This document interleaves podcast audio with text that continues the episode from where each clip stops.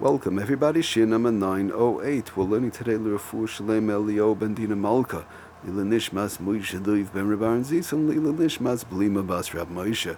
Getting back to our malacha of Makeh B'patish and Tikkun Mana. Okay, we are trying to work a little bit on the watch, the, the winding um, winding up of objects, winding up a watch, winding up a swing, winding up a child's toy, these type of inyanim, and see if there is a problem taka of tikkun mana, whereby it's being fixed and so on. So we, we established the fact, let's share Lamaisa, the Mishna Brura brings down famous Chayadim in general, most places that a watch that stopped, one a watch or clock or whatever it is that stopped, uh, one has to be careful not to wind that and make it work again on Shabbos.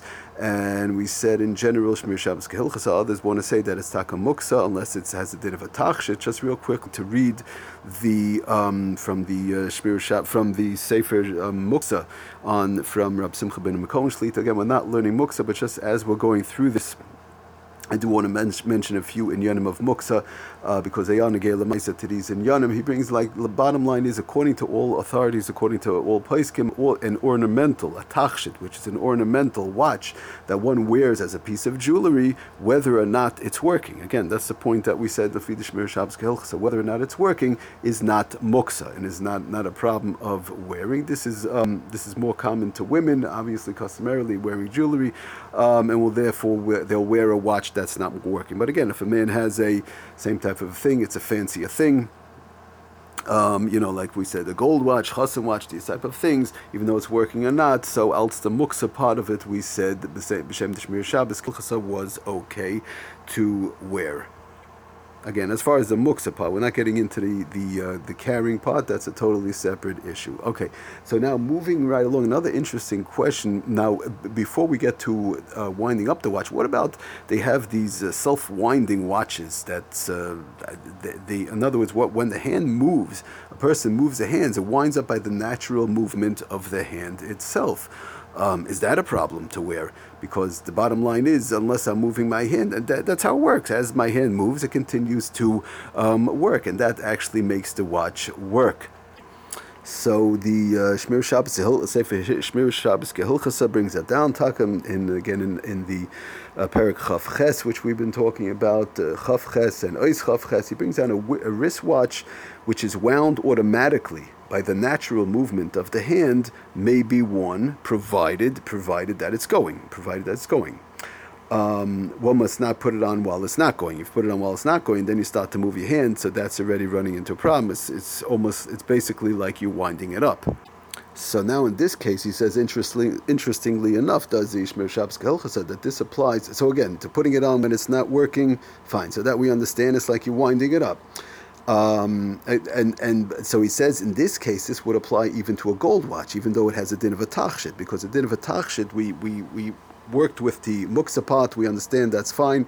We spoke about the carrying part. Okay, we have to see how that works a little bit more in, in the halachas of carrying. But um, but be it as it may, this applies even to a gold watch, which serves as an ornament. In other words, even if something's a tachshit, we say, good, you can wear it. It's a tachshit, it's not working, fine. It's fancy watch, so it's a piece of jewelry, so it's no problem. But uh, but but if it's not working, and now by moving your hand it starts to work, so that's what he brings down to the Sefer Shmir Shabbos Hilchas. That's, that's taka running into a problem. The, the fact that it's a, a, fancy watch and it's a tachshit doesn't mean that you're allowed to wind it up. You still can't wind it up. The muksa part and the carrying part, we said, is okay. Not, not the carrying, I mean the wearing wearing part. I don't want to say keep on say carrying, but the, the wearing part. That uh, the wearing part, muktzah part, we spoke about that was fine. But now, as far as the winding it up, that we can wind up even if it's a fancier watch. So he says this applies even to a does the Shmir Shabbos Kehilchasa says this applies even to a gold watch, uh, which serves as an ornament. Since in putting it on, one is bound um, bound to wind it up by the movement of one of one's hand. And again, the, the, fact that one when one moves a hand, that's how that's what makes it work. So while it's working, you you're keeping it on your hand, so fine. So that's that we said is fine. Shmir Shabbos Gilcha said is fine, but not to put it on when it's not working. Okay, so Lamaisa, that's he brings also does the uh, um, uh, the sefer like we said in Muksa and from Reb Simcha ben Kon that uh, he brings also from the Shmir Shabbos Shar Paiskim Simanenu, other Paiskim, that the bottom line is a self-winding wristwatch. Like we said, it's wound up by the hand, the, the, you know, when they wear it, the person wears it, it continues to go. So then it's not it's not muksa and may be worn on Shabbos. Again, the same thing, provided that it's continuing, that it's working, provided that it's working. But once it's stopped, that's when you're running into a problem. One should not put that on. By the way, I just want to read. Also, we mentioned from the um, uh, from others but the of the Shmir Shabbos Kehilchasa the, the brings down Taka also that if a even though he was the one who said that uh, with the muksa and so on, if it's not working, if a wrist a wristwatch Taka stops on Shabbos while one is wearing it, let's say outside or whatever, uh, so then so then. Um, and they're in a place, like we said, that's liable to be stolen or left. You're not, you don't have to dafka take even lafid shmir Shabbos kehilcha. So it was on the stricter side with the muksa. Um, even he says that um, one is not. You don't have to mamish leave it, put it down in a place where if you put it down, you won't have it and finish. One may take it to a safe place and put it down over there. So it's important to keep in mind. And of course, it goes without saying that uh, if the person's in a place where there's no air, if you have to continue wearing it, you can't just just to uh, you know just to take it off and carry it. Obviously, that's not uh, that we don't do. Now, just one more quick thing in reference to we still never got to when the watch stopped.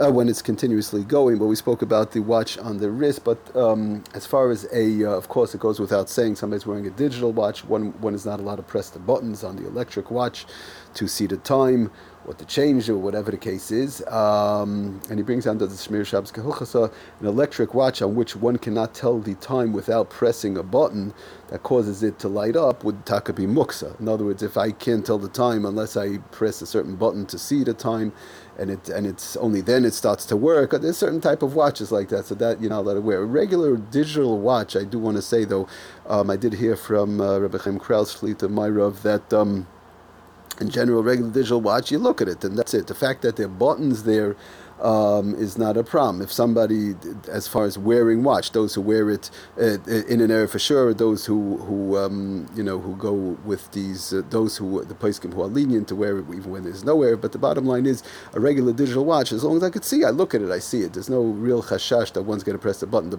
chashash does come up like the Shmir Shabbos Kehilcha says, says that um, you can't if you can't tell the time without pressing a button, so then you can't wear it because then obviously that's muksa and you just can't press the button. Um, somebody could come to press a button, but if it's a regular digital watch, I look at my watch and I see the time. The fact that there's a button there, um, or, or, the the place can bring down also the fact that it's a regular, let's say, wind up watch and it's working, but it has other gadgets on, uh, other things on it, possibly an alarm or whatever. Uh, we're not talking about a phone watch. That's not the issue right now. Obviously, we're talking about a regular watch, but it has an alarm or something, a different button for an alarm. There's no. That's also not a problem. Uh, so that I just wanted to mention that B'Shem Reb Chaim, Reb Kraus Shlita did say regular digital watches would not be a problem. Als the chashash of pressing one of the buttons, whether it's the alarm, the light, or the so, as long as you can see the regular time. Thank you for listening. Hatzlach and bracha kultiv.